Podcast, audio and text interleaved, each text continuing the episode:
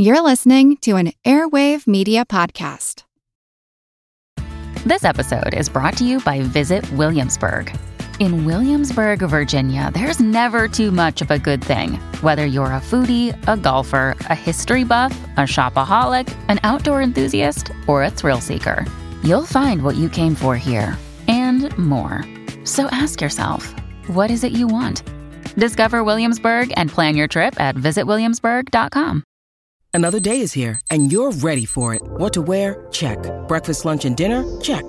Planning for what's next and how to save for it? That's where Bank of America can help. For your financial to dos, Bank of America has experts ready to help get you closer to your goals. Get started at one of our local financial centers or 24 7 in our mobile banking app. Find a location near you at bankofamerica.com slash talk to us. What would you like the power to do? Mobile banking requires downloading the app and is only available for select devices. Message and data rates may apply. Bank of America and a member FDIC. This is the Useless Information Podcast. I am Steve Silverman. Useless information. You know, there are some people who go through life virtually unnoticed.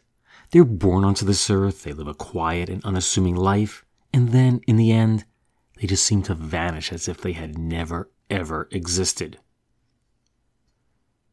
One such man was a guy named James Kidd, who was born to Ellen and William Kidd in Ogdensburg, New York on August 18th of 1878. Now, to be honest, there's very little known about James Kidd, and what is known was not pieced together until after he had passed away. The 1940 U.S. Census shows that he had a fourth grade education, worked as a pump man in the copper mining industry, and he earned $1,754 that year.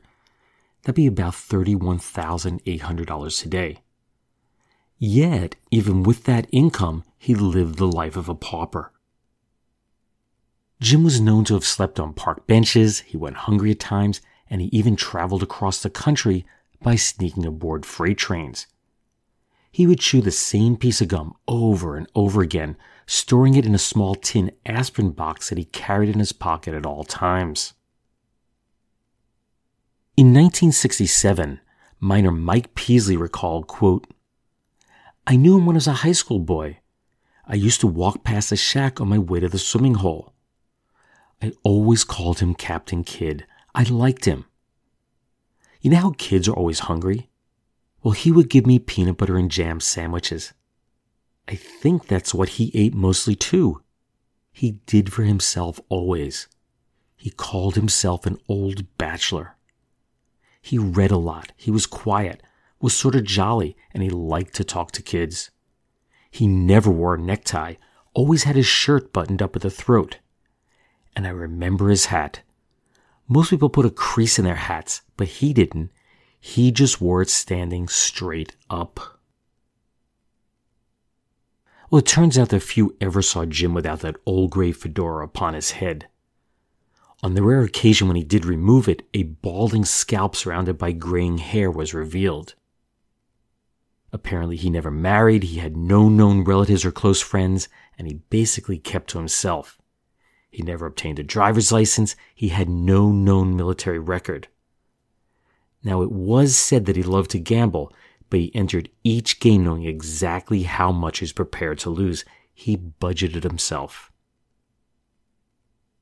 Beginning in September of 1920, James Kidd was employed by the Miami Copper Company, not in Florida, but in Miami, Arizona. His job was to keep the wastewater pumps running smoothly. Well, in November of 1941, a rubber bell flew off one of the pumps and Kidd struggled to shut off a critical valve so that the entire building wouldn't become flooded. Now, he was able to get that stubborn valve closed, but in doing so, the wrench slipped and he was thrust toward the pump. He was luckily stopped from near certain death by an 8 inch or 20 centimeter diameter pipe, but it caused significant bruising to his chest. Some days later, when Kidd was back on the job, he suddenly fell and lost consciousness. It was later, during a workman's compensation hearing, that the only record of his actual words was made. Quote, I could feel it then. I had no strength or mental condition. I don't know which. He continued. It seemed impossible to try to do something for myself. I don't remember where my hands were, but there is a four inch waterline that sticks above the ground, and my shoes are longer than my toes and may have doubled up against me. I never looked to see, but I do know I was in that position and couldn't do anything for myself. I had no control over my legs. I couldn't do a thing. When I became more conscious, I realized if I could get on my side, it might do me good. I don't know how I got there or which side I forget. And then, after a certain time, which I don't know for sure, I regained more consciousness and in time, I can't remember the time, I felt able to get up again. Since doctors had diagnosed Jim as having suffered a heart attack, coupled with the fact he had never filed a report after being whacked in the chest by that pipe, his claim was rejected. Now, the company offered him a job as a watchman, but he opted instead to retire and move to Phoenix. It was there that Jim was able to rent a small apartment at 335 North 9th Avenue for $4 per week. That'd be about $43 per week today. Claiming that he lacked the funds to pay the rent, his landlord allowed him to do small jobs to help offset the cost. It was on the evening of November 8, 1949, that Jim borrowed a pickaxe from an acquaintance and indicated that he'd be headed toward a couple of claims that he made in the Globe Miami area, which lies some 80 miles or 130 kilometers to the east. So at 6 o'clock the next morning, that's November 9th, a car pulled up outside. Jim locked the door to his room, got into the car, and drove off. James Kidd was never to be seen again. And to this day, no one knows who picked him up or where he was dropped off. Clearly, having always been a bit of a loner, it should come as no surprise that no one noticed for quite some time that Kidd had never returned. It wouldn't be until December 29th that his landlord would inform Phoenix police that he was missing. A search of his apartment by officers revealed nothing unusual. Basically, everything seems as it should have been, as if he had intended to return within a short period of time. Now, the search did uncover one interesting fact.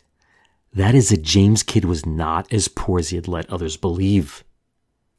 A checkbook showed that he had over $3,800. That'd be about $40,000 today, adjusted for inflation.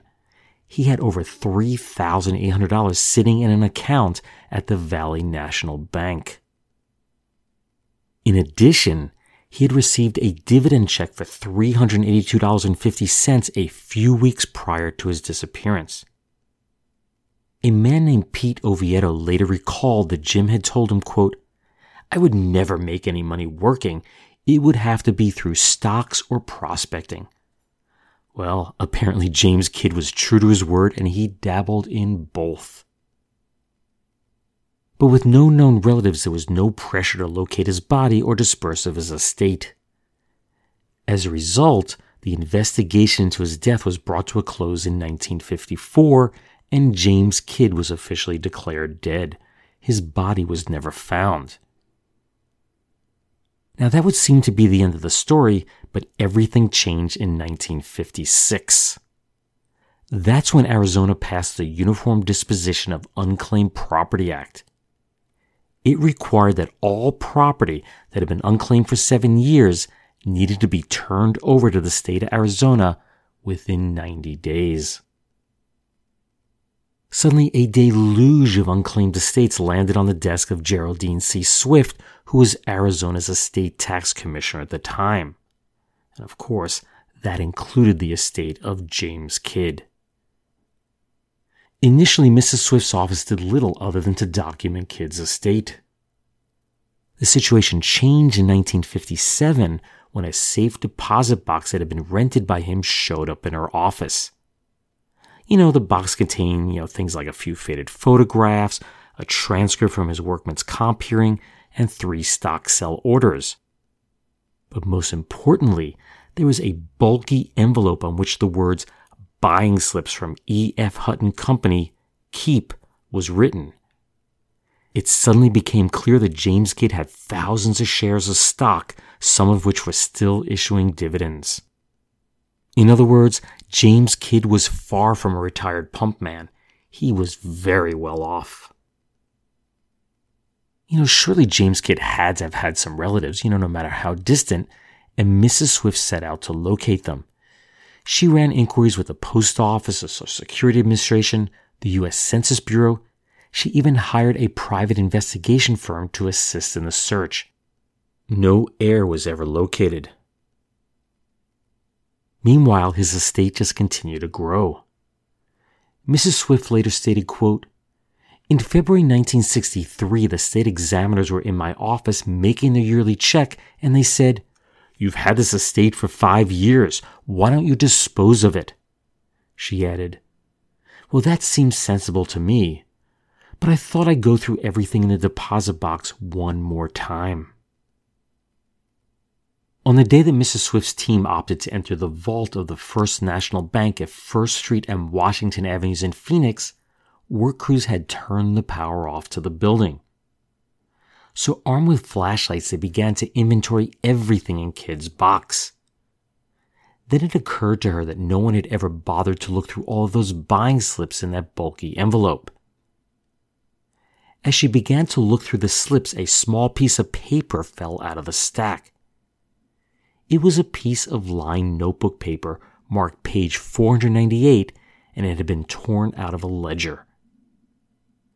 She stated, quote, and then tucked away in an envelope with rolled up broker's receipts, I found it. That will. I had mixed emotions. For a minute, I could have eaten it. Yeah, that's right. She had found what may have been James Kidd's will. And I say may on purpose. It read, quote, This is my first and only will and is dated the 2nd of January 1946. I have no heirs and have not been married in my life. And after all my funeral expenses have been paid and $100 to some preacher of the gospel to say farewell at my grave, sell all my property, which is all in cash and stocks with E.F. Hutton Company Phoenix, some in safety deposit box, and here's where it gets really interesting. And have this balance money go in a research or some scientific proof of a soul of the human body which leaves at death. I think in time there can be a photograph of soul leaving the human at death. James Kidd. Reflecting on this discovery several years later, Mrs. Swift commented, quote, My first reaction was I just couldn't believe it was real. It must be a joke. And then I thought I'd better look at it again. I looked and I thought, well, it's dated January 2nd, 1946, and it was signed in his handwriting. We had a signature card for his bank account at the Valley National Bank. It was actually in his safe deposit box. I knew his signature so well. It was exactly the same on both documents. I recognized his handwriting, and after reading it three times and holding this tiny little thing in my hand, I thought, now here it is.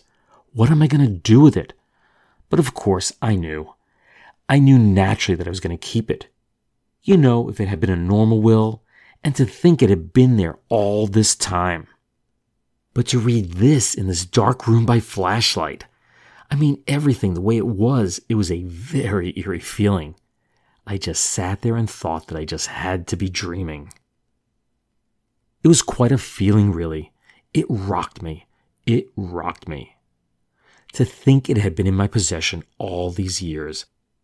Then, of course, I was very happy to think that here's a man who writes a will, and I'm so happy that I found it. And I'll see that his wish is carried out. You know, you have the funny feeling in the beginning, the very eerie feeling, but then you have your true feeling. I'm the administrator of this law, and naturally I want to put it into the proper hands.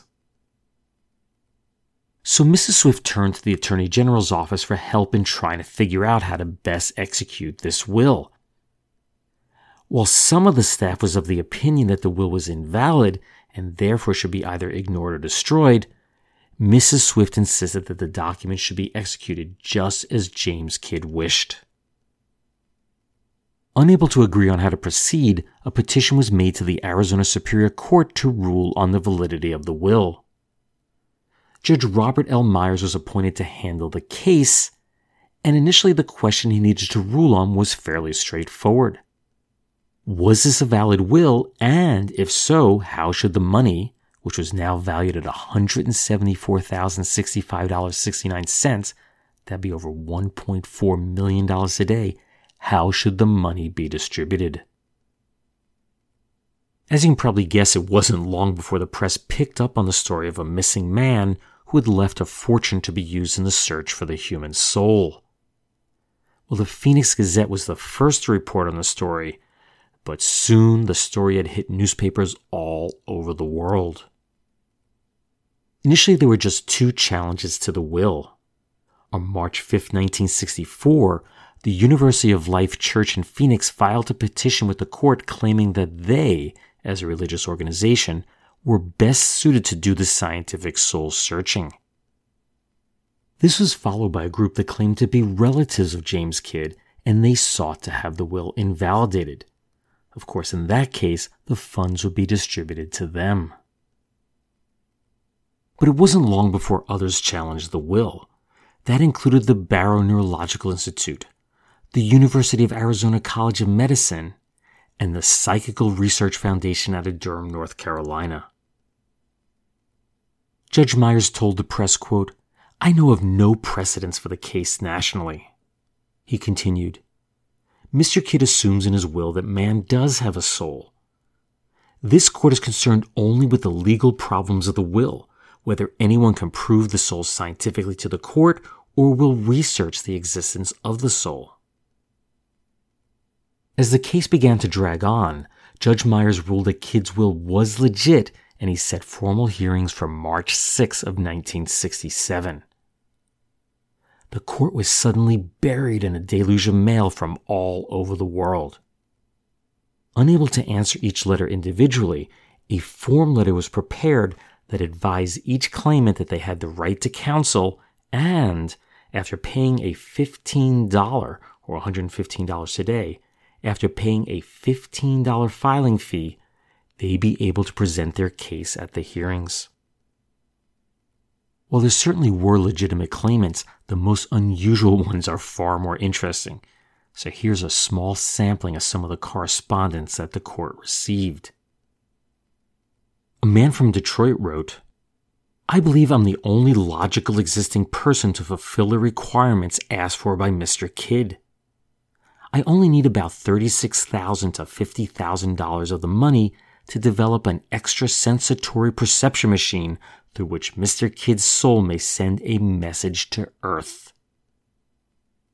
A woman from Long Beach, California wrote, quote, I have been testing and refining my formula of axiomatic acid proof revelation against all comers for the last 25 years but whether I am interested in Mr. Kidd's prize will depend largely upon the rules of judging.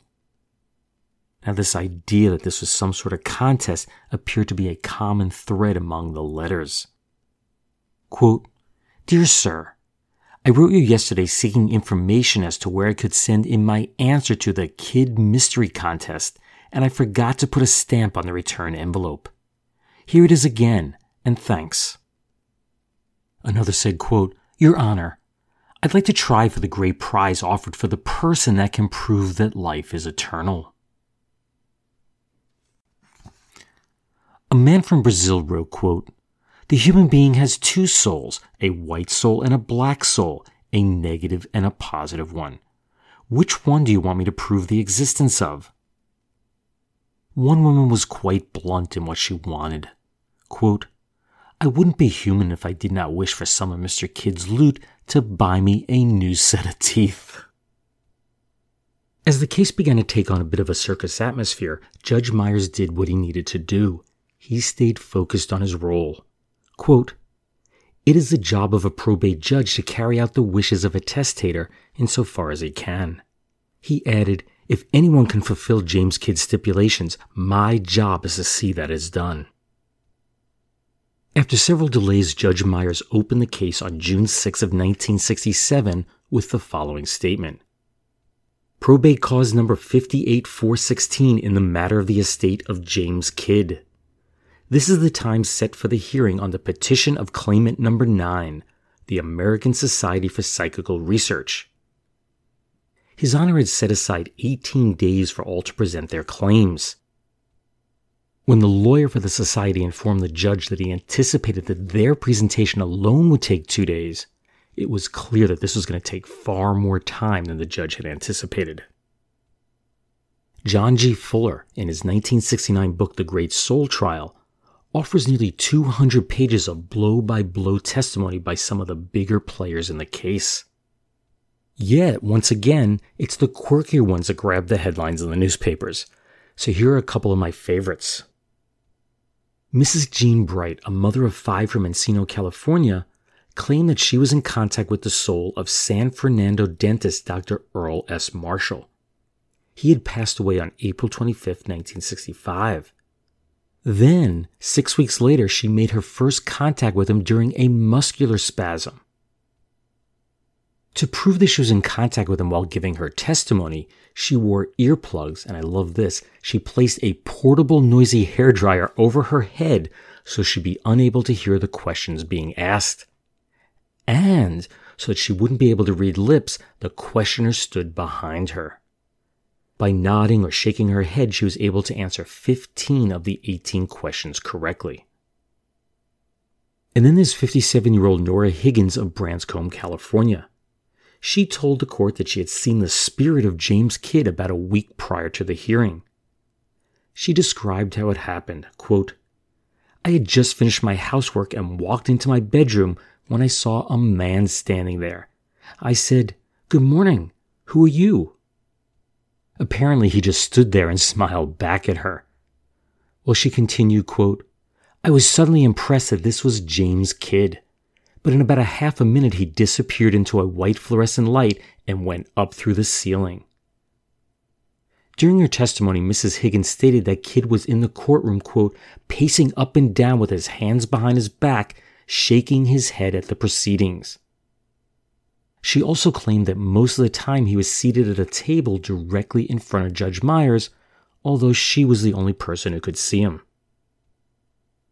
Chicago resident Fred B. Nordstrom sought advice from those who knew the most about the heavens, the National Aeronautics and Space Administration, or NASA, in Houston, Texas. They politely wrote back, quote, We regret commitments to the Apollo project do not leave sufficient time to give the necessary depth evaluation. We must leave pedagogical research to others. In the end, 133 soul searchers from all walks of life offered up an estimated 800,000 words of testimony. The hearing took 13 weeks and cost the residents of Maricopa County an estimated $10,000. That'd be over $75,000 today. On October 20th, 1967, Judge Myers handed down his decision. Quote, Considering the language of the last will and testament of the deceased as a whole, it was the intention and desire of the deceased that the residue and remainder of his estate be used for the purpose of research which may lead to some scientific proof of a soul of the individual human which leaves the body at death. It is incumbent on the court to ensure that the residue and remainder of the estate of the deceased be used in such a manner as to benefit mankind as a whole to the greatest degree possible. He continued, This can best be accomplished by the distribution of said funds for the purpose of research, which may lead to some scientific proof of a soul of the individual human which leaves the body at death. Such research can be best be done in the combined field of medical science, psychiatry, and psychology, and can best be performed and carried on by the Barrow Neurological Institute Phoenix, Arizona. Of course, with 132 disappointed petitioners, it was clear that this decision was going to be appealed. And while the Arizona Court of Appeals agreed with Judge Myers' decision, the Arizona Supreme Court ruled on January 19, 1971, that the Barrow Neurological Institute should not get the funds. Instead, they sent the case back to Judge Myers and directed him to choose from one of four claimants. Finally, on July 17, 1971, Myers awarded Kidd's estate to the American Society for Psychical Research in New York City. In the 21 years, 8 months, and 8 days since James Kidd had disappeared, his estate had grown in value to $297,000. That'd be about $1.86 million today. So I guess the big question is how was the money spent? Well, lawyers claimed about one third of the estate in fees, and the society turned over an additional $65,000 to a researcher in North Carolina who never discovered anything worth publishing. As for the society itself, they spent the majority of the money on a study of deathbed experiences in both the United States and India. Approximately 1,000 phone calls were made and nearly 5,000 questionnaires were mailed to doctors and nurses in both countries. In papers filed with Judge Myers in June 1975, the Society reported that they had been unable to prove the existence of the human soul. Laura Knipe, an executive with the Society, told the New York Daily News on September 8, 1985, quote, We're still working on an answer. She added, One day we'll know, one way or the other. Useless, useful, I'll leave that for you to decide. If you love spaghetti like I love spaghetti, I know what you're looking for. So come on, get ready great spaghetti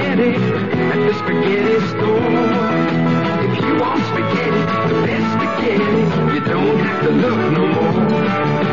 Get your taste buds ready for great spaghetti at the spaghetti store. Here's a riddle for you. What has six different kinds of spaghetti? Chicken, mushroom, meat sauce, shrimp, meatballs, or a combination of any of the above? Oh, that's easy. And dinner prices from 210 to 285. Still easy. And additional selections from ravioli to steak. That's not a riddle, that's a cross-examination. Come on, what's the answer? The spaghetti store. Now here's one for you. What has blue eyes and a craving for spaghetti? Paul Newman's stomach. No, me, meatball. When you come in, bring your appetite.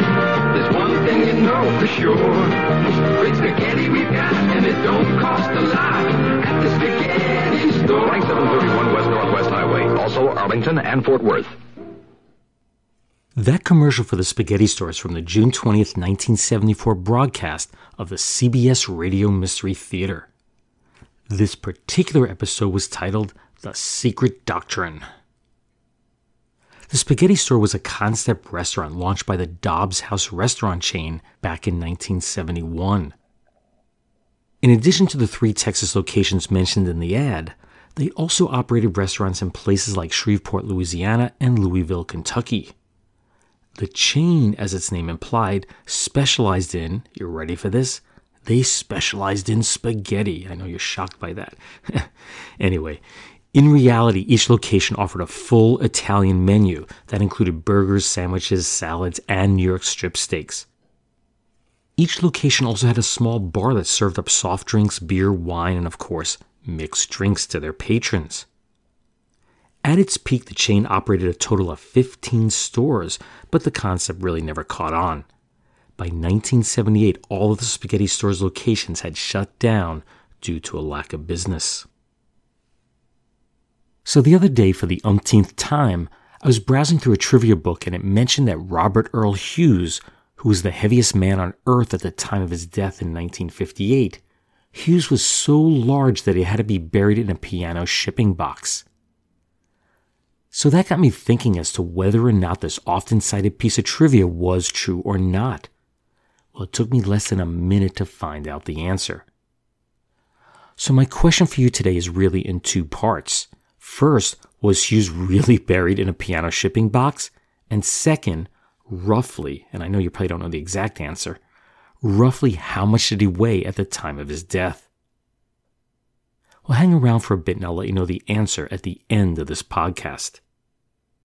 When you need mealtime inspiration, it's worth shopping Kroger, where you'll find over 30,000 mouthwatering choices that excite your inner foodie. And no matter what tasty choice you make, you'll enjoy our everyday low prices, plus extra ways to save, like digital coupons worth over $600 each week. You can also save up to $1 off per gallon at the pump with fuel points. More savings and more inspiring flavors make shopping Kroger worth it every time. Kroger, fresh for everyone. Fuel restrictions apply. Want to learn how you can make smarter decisions with your money? Well, I've got the podcast for you. I'm Sean Pyles, and I host NerdWallet's Smart Money Podcast. On our show, we help listeners like you make the most of your finances. I sit down with NerdWallet's team of nerds, personal finance experts in credit cards, banking, investing, and more. We answer your real-world money questions and break down the latest personal finance news. The Nerds will give you the clarity you need by cutting through the clutter and misinformation in today's world of personal finance. We don't promote get rich quick schemes or hype unrealistic side hustles. Instead, we offer practical knowledge that you can apply in your everyday life. You'll learn about strategies to help you build your wealth, invest wisely, shop for financial products, and plan for major life events. And you'll walk away with the confidence you need to ensure that your money is always working as hard as you are. So turn to the nerds to answer your real world money questions and get insights that can help you make the smartest financial decisions for your life. Listen to NerdWallet's Smart Money Podcast wherever you get your podcasts. In other news, here are three stories that all deal with the spirit's death and dying. On August 13th of 1906, Syracuse, New York resident Sackville G. Lyson, who just happened to be the president of the Society for Psychical Research, he told of his recent trip to Mars.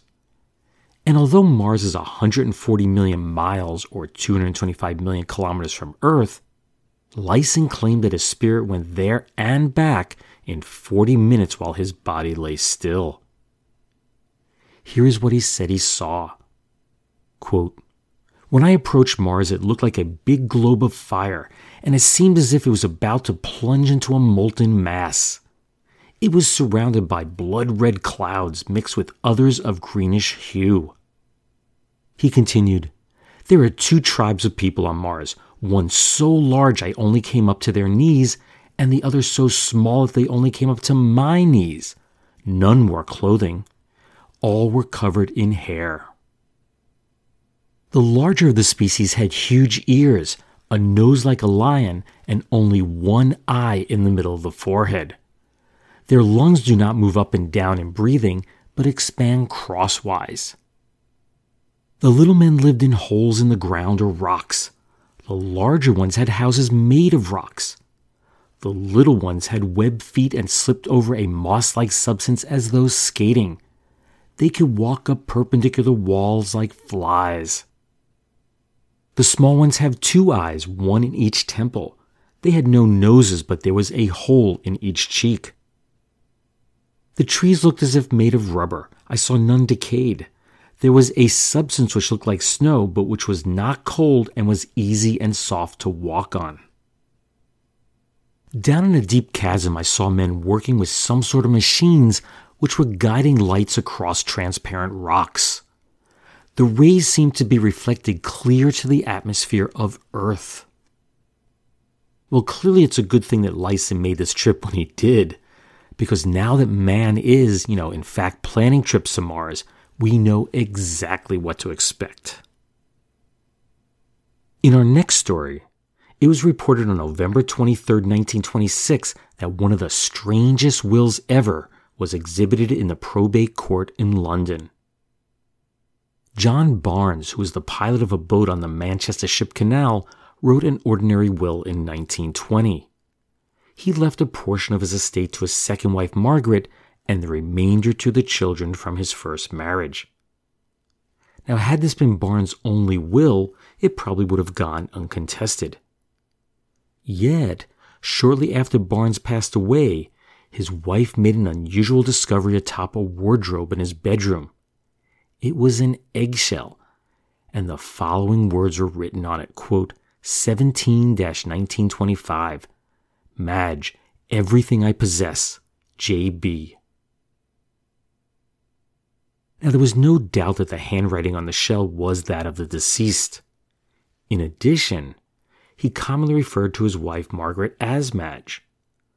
The real question was whether or not he intended this unusual document to supersede that formally drawn up last will and testament that was prepared in 1920. It was a case that Lord Merivale, who presided over the case, took quite seriously. It was established in court that Barnes was in the habit of carrying eggs with him in a small pouch in a bag. Yet Merivale ruled against Mrs. Barnes.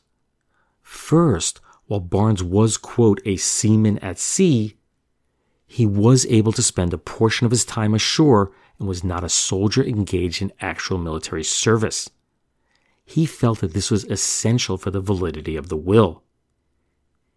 In addition, the words Madge, everything I possess, were insufficient to prove that John Barnes wanted all of his possessions to go to his wife. And in our last story for today, when Walter C. Weiland died on September 3, 1954, at the age of 42, the will that he had written way back in 1936 left nothing to Mrs. Doris M. Vrubel. She just happened to be his fiancée at the time of his passing. A widow, she lived right across the street from Mr. Weiland at 965 South Catalina Street in Los Angeles, California. Well, one day she's about to discard a 1953 calendar that had been hanging on the wall of Mr. Weiland's home at 962 South Catalina. Suddenly, she noticed some writing on it. Penciled on the back of the calendar was Mr. Weiland's will, which he had penned two days prior to his death. In it, he left all of the money that he had saved to Mrs. Vrubel. The only catch was that it was not all in one account. Instead, he had opened 102 bank accounts all over the world. That included such faraway places as Honolulu and Manila in the Philippines. Now, none of these accounts were overflowing with money. For example, the Hawaiian account had $1.57 in it. Another in Salt Lake City contained $8.45 while one in Glens Falls, New York held $2.67. In total, the 102 accounts added up to less than $400. That'd be approximately $3,775 today. Strangely, he had never been to many of these places and opened most of the accounts by mail. Now, the good news was that while Mr. Wiley didn't save much, he had set up a number of life insurance policies. His newly penned will, which was viewed by the courts as a codicil or addendum to his previous will, you know, coupled with all that insurance money, provided Mrs. Rubel with $20,000. That's nearly $190,000 today. On top of that, he also named her 18 year old son Maurice Rubel as beneficiary to policies that yielded another $9,500. That's nearly $90,000 today. Interestingly, his original will left just $1 each to his father, mother, four sisters, and two brothers. The will that he wrote on the calendar confirmed these same exact meager amounts, but it really wasn't as bad as it sounds. Again, additional insurance policies bequeathed to them an additional $30,000 or $283,000 today. So, a few minutes ago, I'd asked you about Robert Earl Hughes, who was the heaviest man on earth at the time of his death on July 10th of 1958. Now, the press described Hughes as having been a normal sized baby at the time of his birth on June 4th, 1926, in Monticello, Illinois. Now, personally, I may be wrong on this, I consider an 11 and a quarter pound or 5.1 kilogram baby to be a very large baby. Now, the story goes that everything was fine until he suffered an attack of the whooping cough at three months of age. After that, his weight just began to skyrocket. By age six, Hughes weighed 203 pounds or 92 kilograms. At 10, he was 378 pounds or 171 kilograms. At 13, he weighed 546 pounds or 248 kilograms. and at age 25, he weighed in at 896 pounds or 406 kilograms. In 1953, he signed on with the Gooding Brothers Amusement Company as a sideshow attraction. He was billed as the world's heaviest man. Well, he was still traveling with Gooding in July of 1958 when he fell ill at the Mermaid Festival in North Webster, Indiana. He was diagnosed with a case of the measles and rushed to nearby Elkhart General Hospital. But due to his large size, they were unable to care for him and they sent him to an osteopathic hospital in South Bend. But they also could not treat him. So finally, Hughes arrived at the Bremen Community Hospital and they agreed to care for him. Now, the biggest problem was that Hughes was so large that none of the hospitals had a gurney strong enough to carry his weight. In addition, it was clear that he could not pass through the doors into any of their hospital rooms, nor did they have a bed big enough to hold him. Instead, a makeshift hospital room was set up inside of Hughes's home, which was built atop a tractor trailer bed and parked in the hospital's parking lot. It was determined that in addition to the measles, Hughes was suffering from congestion and a heart condition. And initially, he seemed to respond well to treatment, but sadly, he passed away on Thursday, July 10th of 1958. He was just 32 years old. The cause of death was given as uremia. The American Medical Association confirmed that he was the heaviest man at the time of his death. He weighed, did you guess right? Did you even get close? He weighed 1,041 pounds or 472 kilograms. He also had a 122 inch or 3.09 meter waist, and his arms, they measured 40 inches or 1.02 meters around at the thickest part. After being embalmed in his trailer home, he was transported to the Brown Funeral Home in Mount Sterling, Illinois. His brother Guy told the press, quote, I asked Browns to arrange for building a special casket. So he was not buried as widely reported in a piano shipping box. The casket was constructed in Burlington, Iowa, and measured 52 inches or 132 centimeters wide by 34 inches or 86 centimeters deep, and of course was of normal length. More than 1,500 people attended his funeral, which was held on July 12, 1958, in a tent at Benville Cemetery in Benville, Illinois. There were no pallbearers, and a mechanical hoist was needed to lower the specially built coffin into the ground. His tombstone is engraved with the words, quote, World's Heaviest Man, weight 1,041 pounds. Well, that's a record that he no longer holds. Ten men and one woman have since weighed more. The heaviest man was Jon Brower Minnoch, who weighed in at 1,400 pounds or 635 kilograms. He passed away on September 10, 1983, at 41 years of age.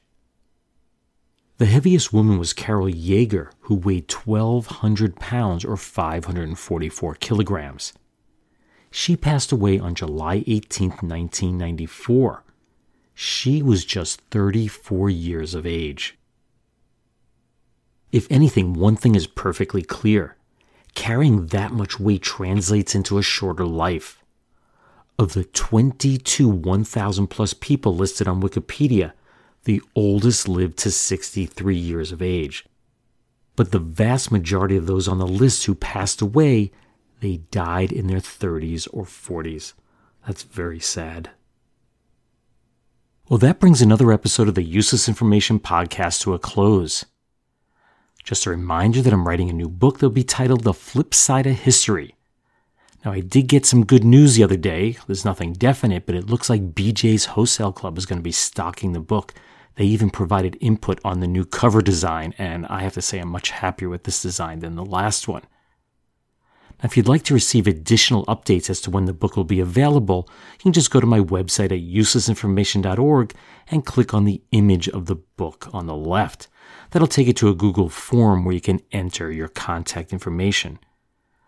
If you'd like to contact me for any reason, you can do so on the website or just email me at steve at uselessinformation.org.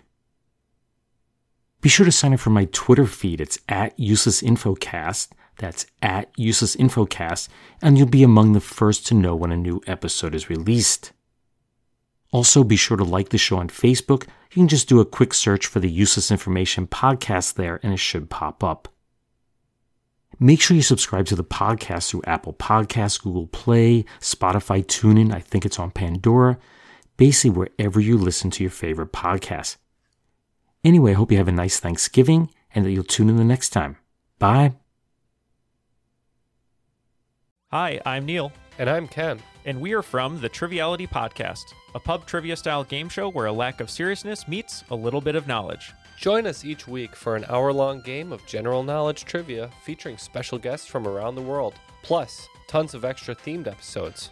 If you want to improve your trivia game, or you just want to scream at us in your car when we get easy questions wrong, then we're the show for you. Find Triviality on all your favorite podcast apps. But you know that because you're already listening to a podcast.